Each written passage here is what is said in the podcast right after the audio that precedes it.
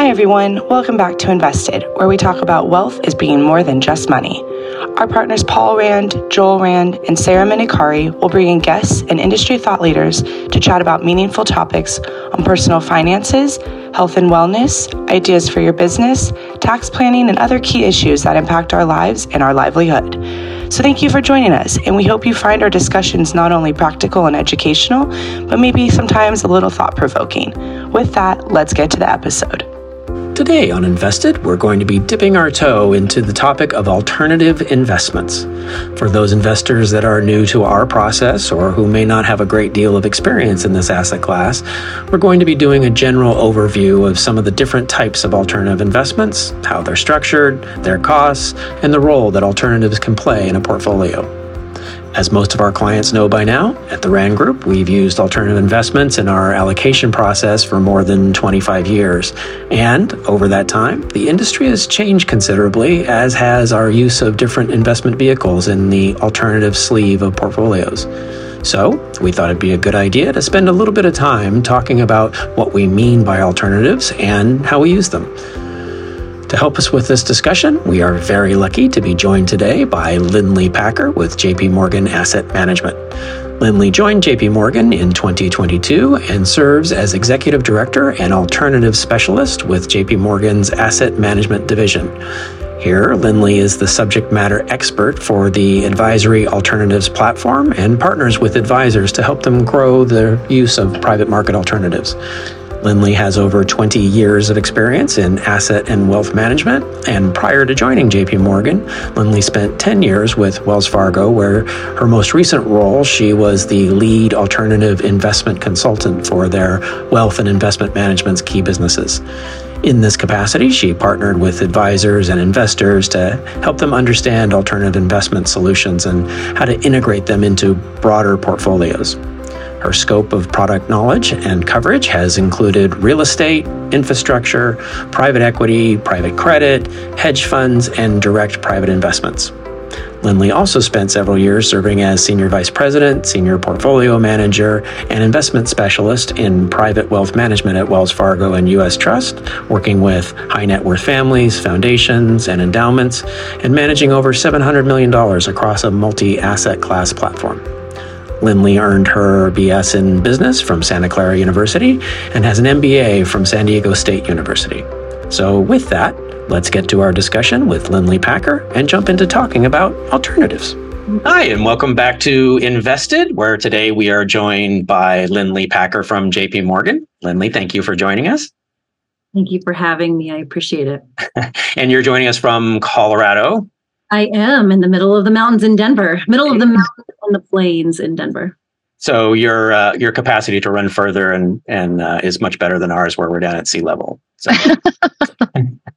it's it, it, really hinders you when you walk up the stairs, though. So I can run faster and farther, but then if I try to go up a level, it's I'm out. What's really sad is if we go there and we try and go up the stairs, we have a, we have a hard time so uh, today we're here to talk about alternative investments. Thank you, uh, and you are our J.P. Morgan expert and have done written materials on this. So we kind of want to jump into a lot of different categories and areas of this. But when we look at alternatives and we talk about alternatives and sometimes it's called alts and sometimes it's called AI and not to be confused with that other AI that you know we'll be talking about later. So before we get too into the weeds, you know what what do we mean by alternatives? What is it? What goes into that category? And how do you sort of define it? And you could also use private investments too, which I, I will confuse everyone here today, and I'll use private investments interchangeably with with alternative investments. So I, I apologize in advance for that. But generally, when we're talking about alternative investments, it's anything outside of cash, stocks, and bonds. And so there are main categories, and those are hedge funds and private equity, private debt, private real estate. And then you've got these tertiary real assets categories too, like infrastructure or commodities categories like managed futures. And you can also lump option strategies in there as well. And when we talk about each of those in their main categories, hedge funds typically focus on public markets, but they can also include private markets. And they will use more complex investment techniques like derivatives, leverage, commodities, currencies, arbitrage, even bonds in hedge funds to try to outperform public markets. And then when we talk about private markets, private credit, private equity, private real estate, private credit and private equity are investments in private companies. You're either investing on the growth side as an owner, or you're giving them a loan and investing in the debt of the private company. And then in private real estate, it's obviously that tangible real estate asset eh, that is held uh, privately versus on the public markets. Lindley, you've been in this space for quite a while. What drew you to this particular segment of investment management? 20 years track record? I mean, my goodness. 20 years, yeah. I uh, I started my career when you were four, obviously. well, two, but thank you. Yeah. Uh, yes, I started my career as an analyst on the private wealth side, and then moved into the portfolio management seat. So I was allocating assets. I was managing clients money for high net worth individuals. Part of that time during the financial crisis and through multiple market cycles. And then my last 10 years i've spent i spent at wells fargo before joining jp morgan last year. And during that time i held three main positions. I was senior portfolio manager again allocating those assets for private wealth on the trust side. And then I moved into a leadership role well, where I was helping to create our investment strategy and teach advisors and clients about our dynamic investment strategy and platform. And that is where I really honed my love of alternative investment. So I, I come by it honestly. Uh, I then moved into a specialist role where I was creating customized portfolios of alternative investments for our advisors and for our clients. So building those portfolios, you learn a lot of really important lessons. Uh, and you also learn how to to communicate those complex strategies in a way that is easy to understand because that's what's most important about the job. Definitely. So, and there are lots of terminal. We're really good in this industry about out the alphabet soup, and we're really good with throwing around terminologies. Some of that of which we'll we'll go through. But I think one of the things we'd like to touch on is you mentioned private investments. So there are public and private, and there are also we talk about liquid and semi-liquid and illiquid and we talk about evergreen versus capital call versus private placement so can you talk a little bit about different structures that are available in alternatives sure so when we talk about alts in the illiquid versus liquid categories, generally in the liquid category, that's your mutual funds. So you can have alternative investments in a mutual fund format. Uh, what happens when you get the mutual fund format because they have to be liquid daily you get a lot less exposure to private investments.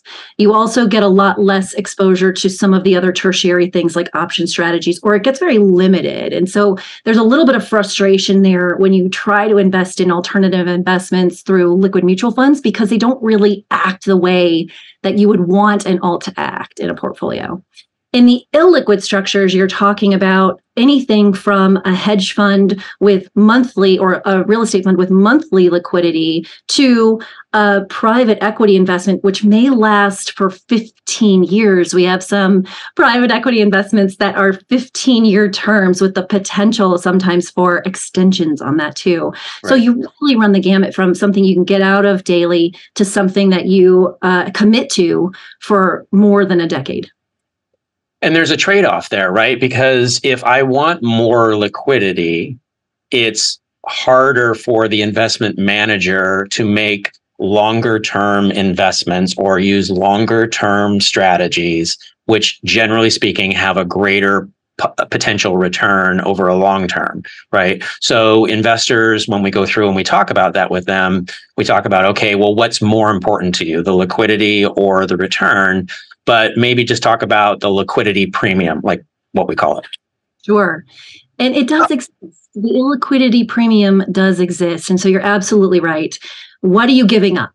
Right. in order to get the benefit of of this in the portfolio um, and generally that is the liquidity aspect and so we have looked back over multiple time periods actually all the way back 25 years and an allocation to an illiquid investment in private equity outperforms every other asset class by a, a, minimum of 600 basis points with at least half the volatility. So if you think about that, over 25, 15, 10, 5, 3 years and 1 year, private equity in an, in an illiquid format will outperform small cap, international, global equities, S&P, large cap, all of those different sectors, uh, all of those different styles. So and and what you're also doing then is because you're locking up capital, that illiquidity aspect, you're not beholden to the daily fear that is right.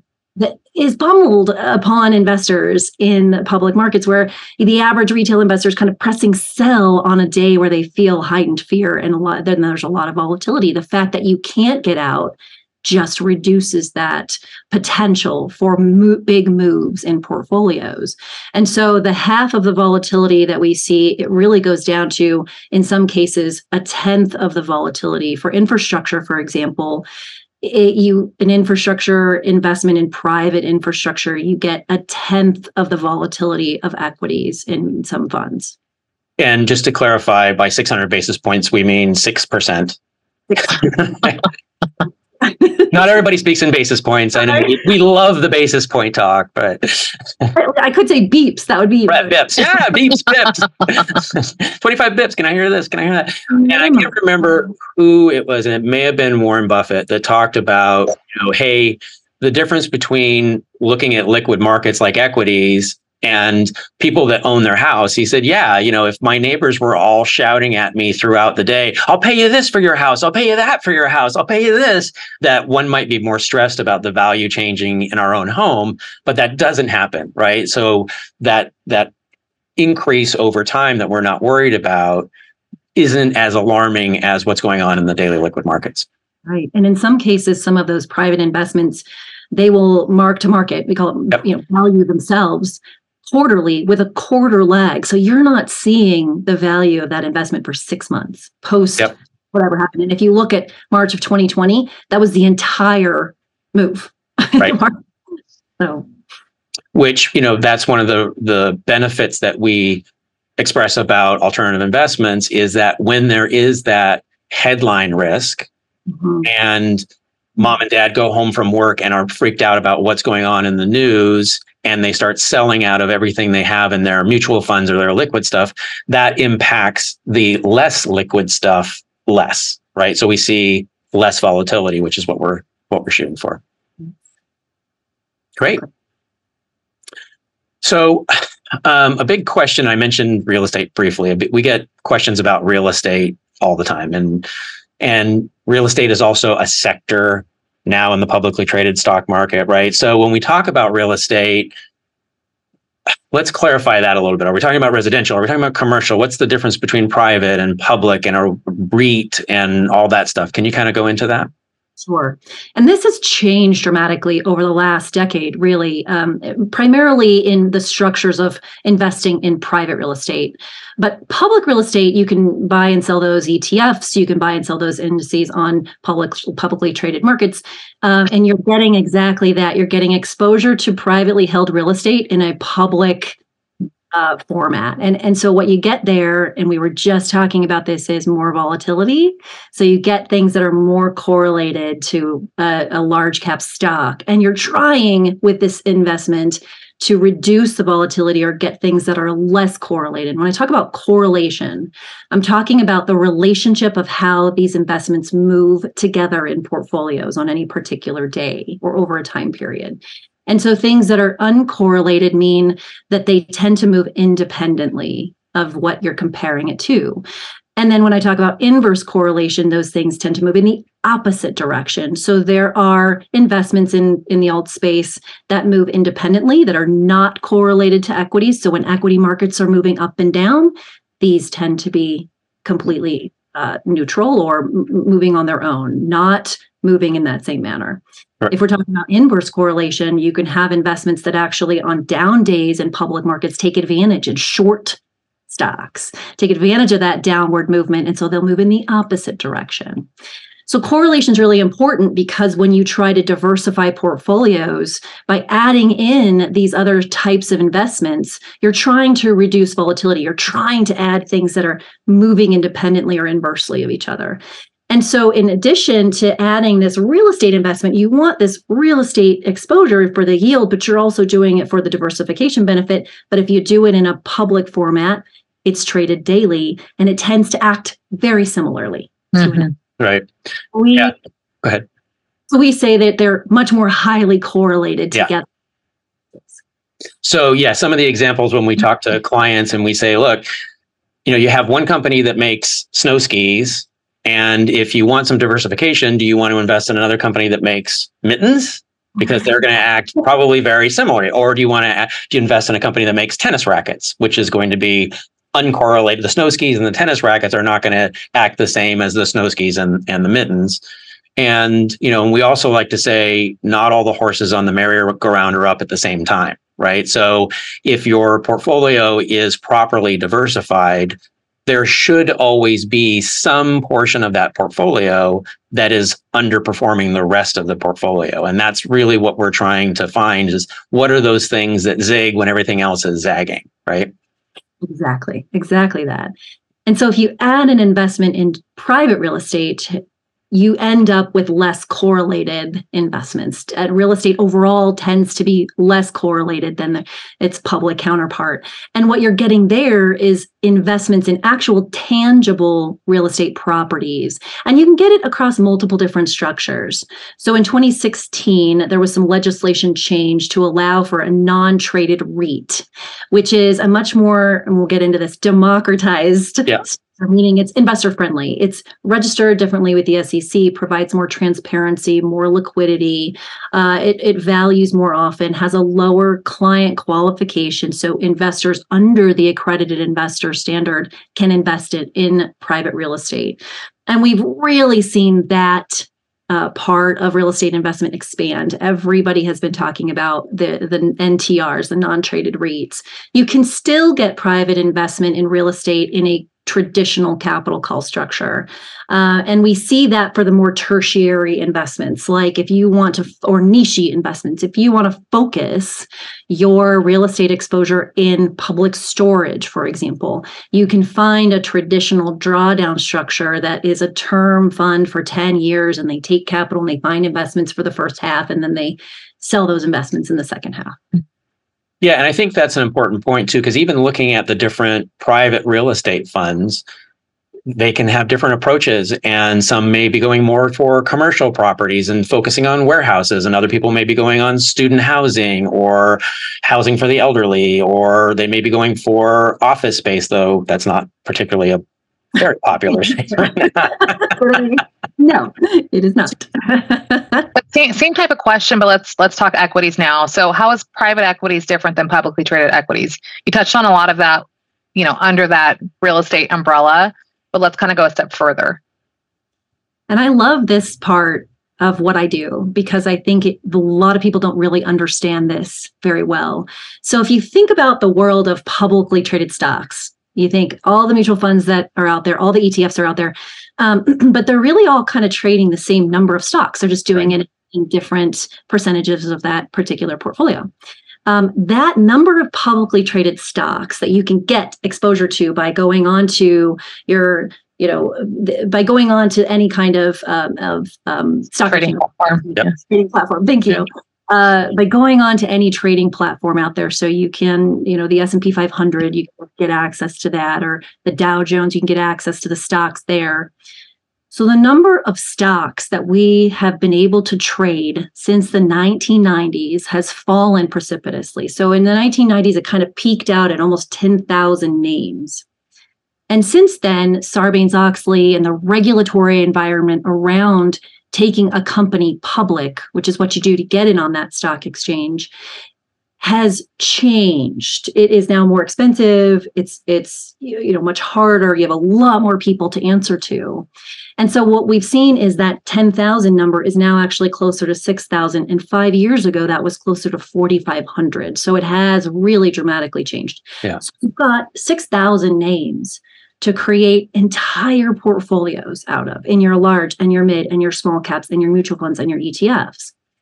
Now, we think there's approximately 6 million private companies out there. So what do I Just mean? a couple more. Just a couple more. Yeah. It's a small factor of change there. what do I mean by private companies? It's just a company that is not able to be traded in public stock exchanges. So somebody owns that company, whether it be another company or whether it be a mom and pop shop where you know an individual owns that company. There's 6 million or so out there. So effectively if you're kind of ignoring that space, you're ignoring 99.9% of companies that are available to invest in. And here's the kicker. So since the 1990s, we've seen not just the number of stocks contract, but everything is getting kind of highly squished at the top, very very correlated, very concentrated. So the top 10 names in the S&P 500 make up 30% of the market cap of the value of that. So everybody's talking about these top 7 names today that have really the only ones that have gone up in portfolios. That's exactly it. It's highly concentrated, which means if you're not invested in those seven names, forget it. Thank you so much for repeating what we've been telling our clients. I was just thinking, it sounds like an echo chamber in Yeah. here. Yeah, yeah. the problem there is that again, you're not getting that that good diversification by investing in those public markets anymore because everything is concentrated and it's all correlated. And so you also see then private companies are staying private a lot longer and IPOing at these massive Right. Facebook IPO'd at 110 billion dollars. Uh, Uber IPO'd at 160 billion dollars. So it's a lot of growth from zero to 160 billion dollars to take advantage of on the private side. And so then the argument is always, well, these are mom and pop shops. Like you don't know what these companies are going to do. We don't know what the growth prospects really are. Like you know these are small. Well even if you reduce that to companies with a hundred million dollars in revenue so arguably those would be large and mid cap companies. Those are pretty large companies a hundred million dollars in annual revenue. Only 15% of those companies are publicly traded. Hmm. Effectively you're ignoring 85% of large and mid cap companies by not exposing their portfolio to the private equity and debt investments out there. And you mentioned before how how things are changing, and that's one of the things that we bring up with the clients too in talking about private equity because the whole idea of an IPO has really changed. I mean, it used to be the case, hey, I'm a company, we're doing well, I need to raise some more capital. What's the way to raise capital? There's various ways, but one of those is to IPO, go out to the public markets, make our, you know, sell part of our company to the to the public. But when you talk, and Facebook is an excellent example, Facebook didn't IPO to raise capital, and they already had huge investors, uh, but you know, by whether it was Fidelity or it was Morgan Stanley or it was whoever else had already invested in Facebook. So it's now more of a liquidity event for those people who have already obtained a good amount of that growth that you were talking about while it was private and now they're looking for a liquidity event to reap some of their profits back exactly it. Yeah. To monetize their investment. Yep great um, what about debt so we talked about real estate we talked about equity what about debt and loans So when we talk about debt and loans, we already invest in debt on the public market. So you're a lend when you buy a bond, especially in the pro- in the public sector, it's not a municipal. You're lending a company money. right Mhm. You do that same thing in private markets. You're lending private companies money. And the landscape around private debt has really changed, especially recently, because you see the these middle market banks, these regional banks really reduce in the number of, of banks that we've seen, the number, the size of the banks and the number of the banks available to provide and the amount of debt that they can carry on their balance sheet and the amount of debt has dwindled quite a bit. And so big firms really don't have the appetite to give let to loan money to private companies anymore. It's just there's a lot of due diligence that goes into it. There's a lot of oversight that goes into it, and they just don't have the appetite. And so then you're seeing these kind of small local banks that are doing it, but they do it on a much smaller scale. So these larger private companies, the ones I just talked about with $100 million in revenue, really don't have anywhere to find people to banks to loan money to them. So there is this has been this big expansion in private debt firms, firms that specialize in lending money to private companies. And the benefit of that is that you can you can really increase the yield in your portfolio because these are not done with uh, you know the the regular uh, lending rates of you know three or four or five percent depending upon what LIBOR is. These are much higher, and sometimes they're much shorter term, so you can get a quick turnaround in your investment. Uh, and we know that the companies that are investing money in this category, we've seen a huge influx in interest in providing money to private companies, and we've seen a huge influx in interest from private companies to get that money. And so those covenants um, are pretty, they're very similar across different firms. The one caveat I would say there is that you've got to invest with someone that you know can act upon those covenants should there be some challenging market cycle events, i.e., a recession or a breakdown, you know, blowout in rates, something that causes some inflection point in markets. And that's why manager selection really matters. I was going to talk about that a little later too. Right. And the dispersion between good managers and bad managers, which is a much bigger deal in, in private markets. Well, yeah, because if you've got a private debt manager and they're lending to a cruise ship company, and part of the deal is if this cruise ship company defaults on their loan, they get 12 cruise ships. You've got to know that that right. can handle selling 12 cruise ships. I mean, right. Yeah. so you've got to be able to manage that, have the relationships in place to be able to understand that market and sell those assets mm-hmm. if they have to. So let's talk about hedge hedge funds for a minute. Um, such a broad term let's talk about some of the different types of hedge funds. Oh my goodness, there's so many different types of. How much time do you got? No, we're just dipping our toe. We're not going. We're not going in for the deep dive. yeah. So, uh, in the different hedge funds, major styles are macro, relative value, equity long short uh, equity hedge uh, and and then in, within those you've got multiple different sub sub styles in the macro universe they're investing in everything. That's you've got volatility you've got currencies you've got bonds you've got stocks you've got everything within one place. And that's great for a core holding in a portfolio where you're looking to diversify. You can get great diversification in a macro hedge fund. Um, the frustrating part about a macro hedge fund is it tends to not ever outperform equities. It tends to always underperform, but it does so at a much lower volatility. Yeah. So you're getting better risk adjusted returns. But that can be frustrating sometimes to see. Well, markets were up 20% and this macro fund was up eight. Right. It's doing its job, but it was right. well, right um, not designed generally to outperform. They can, not designed to do that. Relative value takes advantage of fixed income markets generally. Uh, so you, other things within fixed income, sometimes there's private debt in a relative value fund. Sometimes there's arbitrage, so differences in, in interest rates, um, the relationship of, of, you know, taking advantage of differences in interest rates. And um, you can really get some good yield in a relative value hedge fund to increase yield in portfolios. That was a much bigger conversation over the last 10 years when the risk free rate wasn't hovering around four. But I think if you were to fast forward 18 months from now, we'd, we'd be talking about this as a as an opportunity outside of traditional um, bond investments for increasing yield in portfolios. And, and think, then, oh, sorry, go ahead let you finish. And then an equity hedge, it's it's basically kind of what we talked about, where you can take advantage of stocks going up. You can also take advantage of stocks going down. That's where you short different individual names in, in the um, stock markets, and you can also do that with options as an overlay. So you're kind of then either increasing yield on portfolios or kind of putting guardrails on those portfolios um, so that they don't get completely out of control. We've seen some really good opportunities in equity hedge. We've also seen some really hard periods in equity hedge. recently. And thanks. That's a great overview of, of those. And I think you touched on a, a, an important point that we want to talk a little bit more about, which is the risk adjusted return, mm-hmm. right? It's not just your return, it's how much risk are you taking to get that return.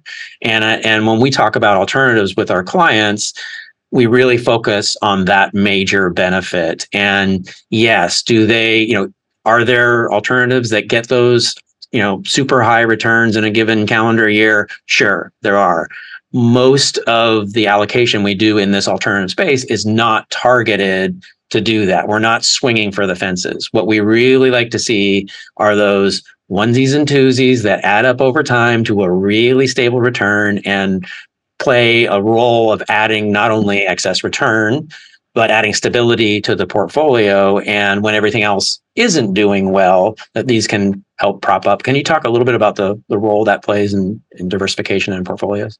Absolutely. And and that all comes down to that correlation aspect too of how things move in portfolios together. But generally the best places to get diversification in portfolios and a great example of how this would be would be infrastructure and real estate.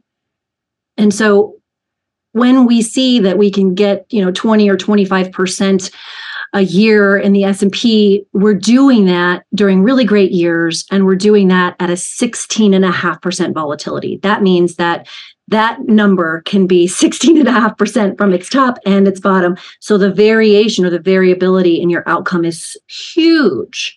You don't know how to you can't predict with any accuracy where your portfolio will end up if you've got a standard deviation of 16.5% and that's what historic s&p numbers have been mm-hmm. for volatility the standard deviation is the, the amount that it moves up and down with infrastructure and real estate specifically in private investments your volatility figures are much, much lower, especially in infrastructure, where the fund kind of just plunks along and does, you know, 2% per quarter. And that volatility figure is in the one and a half or two and a half percent space. So you don't get a lot of movement in those figures. It does tend to add that great uncorrelated aspect to portfolios. And with that, you're reducing your your uh, potential for variability in your outcome and you're better able to predict what your portfolio will do over time we call it a Sharpe ratio when you reduce the volatility even if you're not outperforming everything else in your portfolio you reduce the risk and you enhance your risk adjusted returns for every single percentage of risk you get better return maybe it's not kind of performing returns, but yeah. Uh, it's our it's our miles per gallon, so to speak, on, yeah. on how much return do you get per unit of risk. Yeah. Right. I think it's important talking about it because I think for those that maybe are newer to the asset class, when they think hedge fund, they may think high octane, you know, to the moon returns, where that's not what we're talking about here. it's more the smooth return profile um, getting some exposure, but different from the other stuff in their portfolio. So thanks for clarifying that. I think that's a, a, a widely misunderstood concept. Mm-hmm. It truly, truly is. People think hedge funds, well, what am I getting for locking up capital, right? And right. we actually have a great slide in our guide to alts presentation. It's the diversification slide where we add a 30% allocation to a 60 traditional 60 40 portfolio and we look at what happened from 1989 through 2022 and that 30% allocation is 10% hedge funds 10% private equity 10% private real estate and with that you increased the return in a 60 40 portfolio by about a percent just under a percent and you reduced the volatility by almost 2% over that time frame. And if you did that back in 1989, you would really reduce your variability and you'd be able to much better predict where you end up. Mm-hmm. And we want to talk about structure and we also want to talk about fees and and of course the history and how things are changing. But you you on that point of that diversification and that 30% allocation. So when we review portfolios for uh, new clients uh, that are coming to see us and we look at what they have and we start talking to them about what they have and why they have it we don't see a lot of alternatives i mean sure you may see the occasional liquid REIT fund or maybe a commodity fund here and there Um, but generally speaking, a not not any of the private investments that we've talked about, and not a large allocation. Um, why do you think that is? Why do you think there hasn't been a broader adoption of the asset class? Oh, they're clunky. The asset class is clunky. It's you know it it has first the structures are clunky and the investments are hard to understand and they're opaque. Uh, the structures, it's traditionally these structures have been only reserved for ultra wealthy people. You've got to be a QP, we call it, a, you know, $5 million in, in net worth or investable assets to be able to even touch this stuff. And then on top of that, you've got mm. term funds, which traditionally have been seven to 10, and now we're seeing ones that are 15 years where you've got to commit to being an investor in this fund for 15 year terms and sometimes longer. And then you've got capital calls. So, in this traditional private equity structure, a capital call is for the first five years or so, there you commit to being investor, but they're going to call your commitment over a number of years as they find investments. And then over the, the last half of that term, they're going to distribute that capital. So you never know when they're going to need your money and you never know when you're going to get it back. And then with that, you also have blind pool risk. You don't know what they're going to invest in. You're just taking a bet on the firm or on the yeah. and that's really hard. So it's opaque. It doesn't value very often. Uh, there's this J curve effect where that first half where they're calling capital, you get negative returns. That's really frustrating for clients. I can't tell you the number of times I would have, I sat at my desk at Wells Fargo and I get a call four or five years into a 10 year term private equity fund yeah, that had the potential for great returns, yeah. but a call from a client saying, what is this thing? Can we get out? no, sorry. Yeah. you can sell it on a secondary market, but uh, you're going to take a big, you know, depreciation. Oh, yeah. Yeah. yeah. But that has changed. Yeah. Right. That has changed a lot. And we've been using alternative investments for decades. And, you know, I shouldn't say decades. I guess that really makes me sound old, but yeah. but we've been, using, doing it for decades. You've been doing like it for decades. decade and a half. but that has radically changed over the last you know few years. And so now we're seeing more liquidity different structures and that democratization that you mentioned earlier on. Why don't you touch on that a little bit and talk about the the sort of new structures and the lower minimums and the shorter time frames and that kind of thing? One of the big themes that we see today is this advent of these democratized structures. And and I it was great. I I was in my interview for JP Morgan and my boss said democratized private real private investments. And I said I'm sorry what what do you even mean? Uh, it's taking those clunky structures and registering them differently with the SEC, and that and therefore providing more information to the SEC, so they will now have more transparency, more regulatory oversight. And many of these are what we call evergreen. So there is no term. That means that the fund is designed to live into perpetuity. Your, your non-traded REITs of the world that everybody kind of has familiarity with, those are all evergreen. They're meant to last forever. Um, what you get in an evergreen fund that's democratized is immediate diversification. You get everything that's in the fund. You don't have to wait for that to be built up like you did with the private equity stuff. You get lower minimums. So 25,000, 2,500 in some cases, minimums. Traditionally, it was 100,000 or 250 or even a million. You get regular liquidity in some shape, form, or fashion, whether it's monthly, quarterly, or semi annually. Generally, that's what they offer. And then you get lower accreditor and uh, accredited investor qualifications. So traditional QPs now you can be an accredited investor or below, and sometimes you even get a 1099 instead of a K1. So no capital calls, no J curve, lower fees.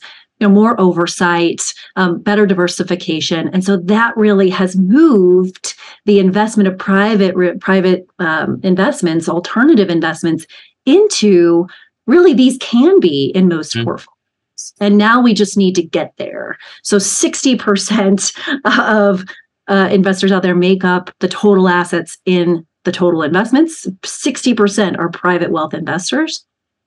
They only make up less than 5% of alternative investment allocations. So we're severely underallocated compared to our institutional counterparts. Their investments can be up to 50%. So that begs the question of what is an allocation? What should a recommended allocation look like, right? Right. Great. Plus, the CPAs, our client CPAs, love us a lot more when we stick to the 1099s and the uh, and the liquidity. We had a fund on the platform that had uh, it Wells Fargo that had five K1s. They were one big one and then four state K1s. well, and actually, I mean, and that's not a small point, right? So, you know, when we look at these investments, and some of them still do have K1s, and some of them are still great investments, and you know, depending on the client's net worth and depending on how we want to uh, attack that, but you know what we don't want to do for the clients is have a client come in here and they want to you know they have the capacity to maybe invest $50000 and so we do a $50000 investment. We don't do it but if we do a $50000 investment. They get a k1 and then the cpa is turning around and charging them two or three thousand dollars to process this one k1 that really draws down the return of the overall portfolio. So you have to be careful about what you're getting into why you're getting into it and who you're getting into it for that is absolutely true. And it, it, really is this this idea of the we call it the tax tail wagging the investment dog. I mean, yeah, is a much bigger um, pain point for clients than I think asset managers understand. And so now they're starting to get it. Yeah. so we touched a little bit on fees earlier on. What are you seeing in terms of trends for fees um, and how has this changed over time? Clearly, the democratization of alts has changed, but how is that impacting kind of the fee structure for these investments? So traditionally, the fee structure is what we call a two and 20. 2% management fee and a 20% performance fee.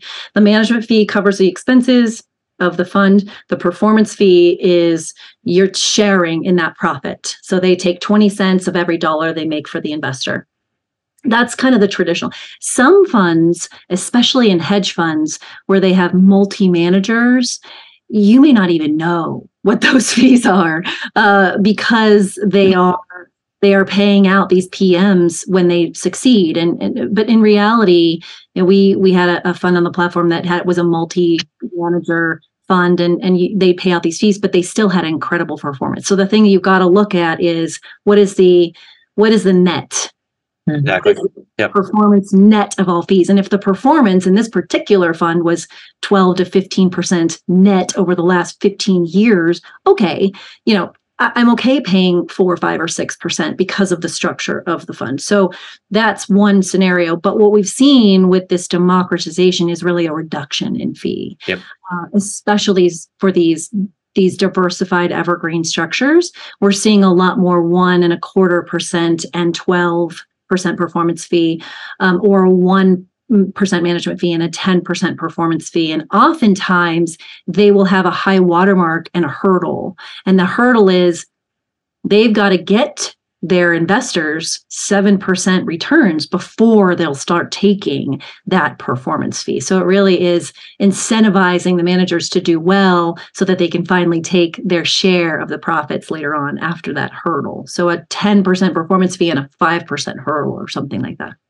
And you know the whole fee discussion is a big deal because you know particularly in this environment where there's been fee pressure and we see ETFs coming down with expense ratios and mutual funds coming down with expense ratios and you're introducing this asset class to somebody that hasn't experienced before and they're saying okay well I can get my Vanguard uh, mutual fund. Not that I'm recommending that because I'm just throwing up the name Vanguard. No, no recommendations by the way talk to your investment professionals. Right. Talk to us right? Uh, but very low expense ratios and you know or even basically free. And then now i'm looking at an investment where you're telling me oh it's one and a quarter. And then they get this you know this maybe this share of my profits over a certain hurdle rate. But looking at it on a net basis, net of fees, what are you getting net of all fees and net of taxes? A very important question, right? Are we being tax efficient with this? So, net of fees, net of taxes, and for the amount of risk that we're taking, is that an appropriate investment? And what is it adding to the portfolio? Absolutely. And that so that is of paramount importance. What are we getting on the benefits so generally alternative investments are are kind of something that clients look at to solve for a problem in portfolios. And we talked a lot about some of these, but they're coming to alts because they want to it's a solutions outcome oriented investment. So they want to solve for diversification. They want to solve for income. They want to solve for alpha or access to private markets and they sometimes and today it's it's a, something going on in the macro world you know in hedging inflation. And so we really do look, have to look at what am i trying to do in my portfolio? Am i trying to diversify or or add those less correlated investments? Am i trying to earn more yield and what am i willing to pay for it? But the democratization really has brought down you're right the fee pressure and we're doing it more efficiently and we're doing it with more transparency. And so that's that's changed dramatically over the last i'd say even 5 years absolutely so we've we've talked about sort of what what they are we've talked about structures we've talked about types we've talked about fees so what you know before we wrap up, and I will let you get back to your professional job, uh, what are some of the key takeaways? What are some of the themes you're seeing? What are some of the best ideas? Um, maybe leave us with a couple of thoughts. The JP Morgan school of thought on alternative. So I'll, I'll, leave you with a couple of lessons that I learned over the number of years I've been investing in alts. And we've touched a little bit on this, but because of the structures the traditional structures of private investments, especially when we talk about private equity. Um, it was really, really difficult to get the re- recommended diversification, even amongst private equity portfolios, yep. uh, without without having massive portfolios and massive allocations. Also, for example, we pound the table on getting multiple vintage year investment in private equity and multiple sub style investment in private equity. So, for example, you want to have a 2023 fund, a 2022, a 2021, a 2020, and you want to have a secondaries investment and a buyout and a venture and a private real estate and a private debt. And in order to do that with these minimums of 100 and $100,000 and $250,000, your portfolios had to be 30 and 40 million dollars and your right. allocation to be a third of that, right?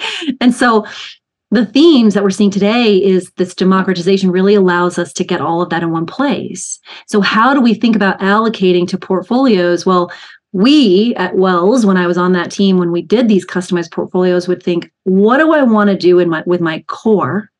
And then what do I want to add as my satellite? And those core investments were often very diversified, evergreen, democratized structures. So you can get great exposure to an evergreen private equity fund uh, with a bunch of different investments underlying. I mean, you're in some of those funds, you're getting thousands of private company exposure, which is mm-hmm. wonderful for diversification.